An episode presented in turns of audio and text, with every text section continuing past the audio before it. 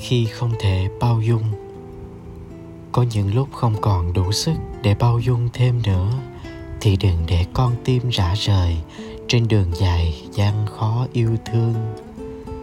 Khi một bên vẫn không ngừng nới rộng những khó khăn, những sai trái mà có lẽ phải vấp ngã thật đau mới tự mình sáng mắt, những vô tình hay chủ ý trao đi hơn cả những liều thuốc đắng, những bóng tối cứ phủ dày từng ngày trên khuôn mặt bỏ quay về hướng mặt trời đã lâu. Khi một bên chưa bao giờ thừa nhận mình có những vết thương sâu, những nỗi đau ngỡ đã phôi pha cũng nhờ tin vào trái tim độ lượng, những ngày tháng lạc mất cái tôi để hồn nhiên quấn quanh thần tượng, những chọn lựa nông nổi điên cuồng để thấy mình cao thượng hay hết lòng vì nhau.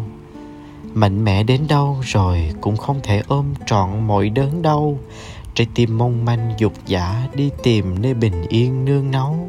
Đứa trẻ bên trong thỏa sức khóc gào, chẳng còn gì che giấu, chẳng còn lý do gì để tự huyễn hoặc mình luôn hiểu thấu sức chịu đựng mình bao nhiêu. Khi không thể bao dung thì đâu có nghĩa là hết thương yêu.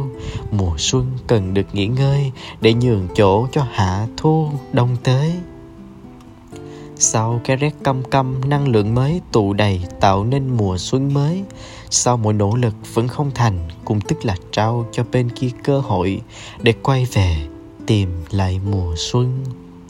Dù chưa thể bao dung, nhưng ánh mắt vẫn không vơi bớt những ân cần. Dù chưa thể quên hết chuyện đã xảy ra, nhưng vẫn nghĩ về nhau khi thức giấc. Dù chưa thể ở bên nhau dài lâu, nhưng vẫn cùng quay đầu về hướng Bắc.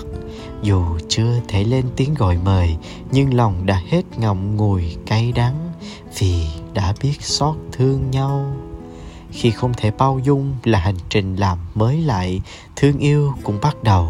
Hãy ngồi xuống đây, ngồi xuống cho thật yên để thấy cái tôi mình bé dại, để thấy trăng lên cao dù khuyết hay tròn từ ngàn xưa vẫn còn mãi, để thấy sóng xô bờ dù mưa gió không ngờ rồi cuối cùng cũng về lại với muôn trùng biển khơi.